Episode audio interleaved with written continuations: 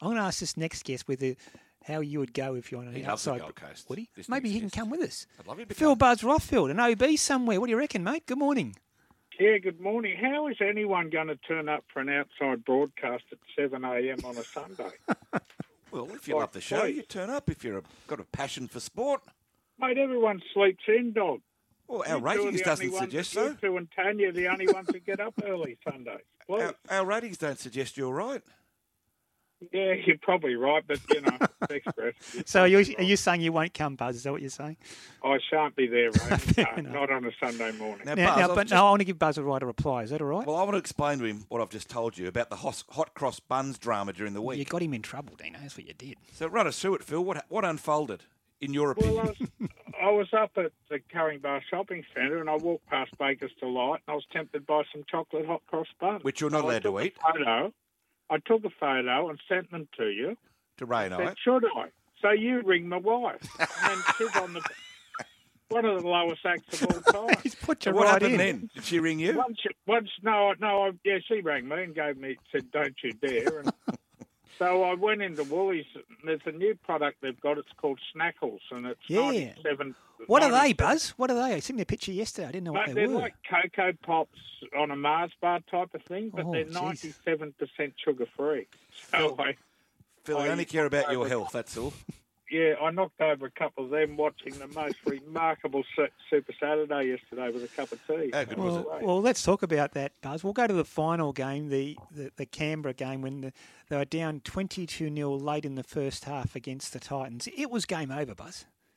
It was, and you know what? I was only going to text Dog and say, geez, I'm feeling for Ricky Stuart. But, uh, you know, if you're down, they scored just for half time, didn't they? But if hmm. you're down against the Titans by that amount on your home ground, I'm, I was really worried about Ricky and pressure would build on him and the media and all. But then they, I don't know where they found that second half form from, but they were outstanding. And we all know the injuries they've had, and they don't have Croker in the side, and they've lost Josh Hodgson for the year on top of the English players, uh, George Williams and John Bateman. And I was really worried whether there'd be, you know, I, I thought they were shaping up as a 15th or 16th team from what I saw in the first half. But that was fantastic rugby league, the way they came back. And Ricky's got a couple of hands. I'm really rapt in that big tall halfback he's got. Schneider, is it? Mm.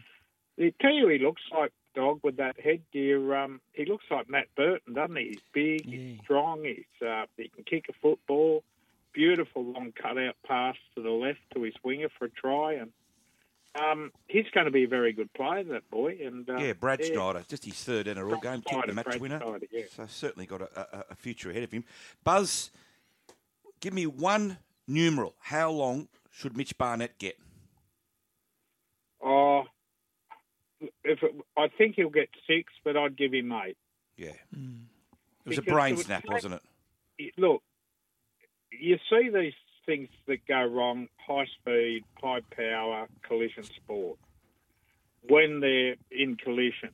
But for that to happen off the ball, so far off the ball that it wasn't funny, was totally out of order. It was a cheap shot.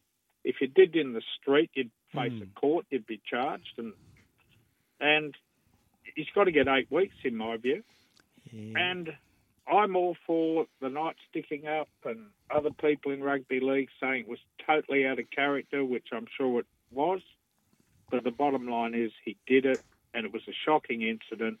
A terrible look for the game if we get to anything less than six to eight weeks. That's mm. my view. No, fair enough. Hey, Buzz, I will ask you about the Sharks in a sec, but the Eel Storm game, Golden Point, classic game of footy, and your take on the Panthers' win over the Knights. Oh yeah, the Panthers were good, but it wasn't unexpected, was it? And mm. even though they won clearly, what they win 38-20 Yes. by 18 points, I thought it was brave from Newcastle to hang in so long for 12 points, but uh, t- t- to only get beaten in the manner in which they did with 12 players. The game I was really impressed with was Parra and Storm, and um, that Ray Stone. And I was thinking about it last night scored two tries in the last eight minutes. There's probably 300 more skillful players in the NRL than Ray Stone. But when it comes to energy, effort, involving himself in every single play, he'd be in the top 10. And it was just a marvellous, you know, advertisement for some footballers who are just the import, integral part of the 17 man squad, even if they're not the million dollar playmaker mm. or the Latrell Mitchell out the back. And every team needs someone like Ray Stone, and he's a phenomenal signing for the Redcliffe Dolphins because they're going to have some younger players there. And if his attitude to the game can rub off on young footballers, it's going to be, you know, he'll be a leader when he gets there. And it, mm. it was fantastic what he did. And um, and for the Melbourne Storm boys, um, they should probably look at a couple of old videos of Ray Price. I would suggest how he, whenever there was a kick, a field goal, whatever, he'd always be, yeah. have his back to the kicker and mm. looking for a rebound off the post. Miraculous win in the end. Mm. No name on this text that's just come in, Buzz. Uh, did Buzz just say he had a snackle with a cup of tea watching Saturday footy? Investigation required. Well, I sent you two last night a picture of the box of Snackles. You did, yeah. and they are 97% sugar free, Dean, okay. which is really important to an old man like myself. You know, I care about you, Phil. Tim Tszyu, Buzz. Oh, yeah. Trying to restore, you've written in your column in today's Sunday Telly What's the Buzz column, restore boxing's honour after Barry Hall mm.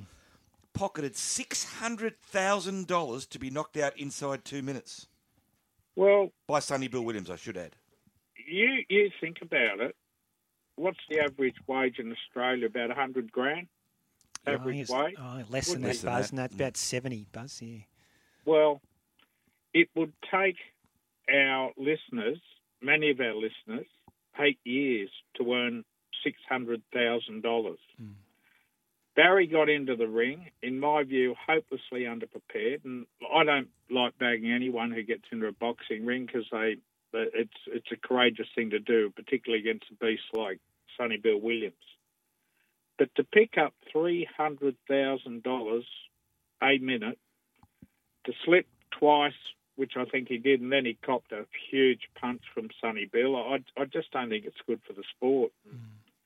That's what I wrote about Tim Tszyu today. There, there are some great Australian boxers at the moment. You look at George Kambosos, you look at Tim Tszyu, you look at what Jeff Horn's done in recent years, you look at our proud history of Harding, Fenech, Kostya I think it's really important on the world stage where Tim is today. This is going to be a magnificent fight because mm. the guy he's in against, uh, the Olympian Terrell Gausha, has never been stopped in a fight. He's a really, really dangerous opponent, and this is going to be a blockbuster. And look, I'm desperately hoping Tim can win and get that opportunity to fight for a world title. Mm, we, had Ben Damon on earlier, Buzz, and he'll be calling the fight uh, for Fox Sports later today. And I, I did ask him why um, Tim would take such a dangerous fight, given he is guaranteed a world title shot coming up very, very shortly. But in Ben's words, he said Tim's a lunatic, and I think he meant that in the context that this guy just has no fear. He is so confident and he just wants to box on the big stage. He's ready. Yeah, well, look, he's very much like his father with his mental approach to mm. boxing and the, the, the psychology of, you know, not fighting stiffs in a in a in a boxing ring and to you know to, to get in there and do his best against the best fighters. And you're right, it, it, and I don't think he's going to be making, you know, it's not a million dollar purse or anything like that. He, he'll probably get a hundred grand from the fight. Mm. But um, I, I, think we're going to see a great Australian fighter this afternoon. Um, not sure what time it'll come on. Probably early afternoon. Yeah, about two o'clock, Ben was saying. Yeah, so two o'clock. yeah, it? about yeah. that time. Mm. Yeah, no, I'm hanging out for this one. Mm. I spoke to Jeff Fenech during the week. Jeff, did you have Jeff on this morning, or just we had Ben on, and I asked him to put the phone over, so we had a quick chat to Jeff. Yeah, Jeff seems confident, and you know he's as good a judge as anyone. He, he thinks Tim's a, a class act, and I heard you talk about that lady Bridges who just mm. won in England too, a world title. Isn't yep. boxing doing well? Absolutely. I wrote a story this morning. It wasn't part of my column, but Tariq Sims's wife Ashley has taken up professional boxing, wow. and she's signed with No Limit, Matt Rose, and she had eight amateur fights and won six of them but she's going to be on the undercard to the Olympian Harry Garside's fight uh, April 6th at the Hordern Pavilion. So she is a very, very impressive fighter too. She's training six days a week. Tariq, apart from playing football, has had to get home in time to pick up the kids, do the rounds of Woolworths, cook them dinner, put them to bed, and I love seeing footy players chipping in at home like that. It reminds me of my life, Dean, how much I do around home. You're very stable, Phil. You're very stable.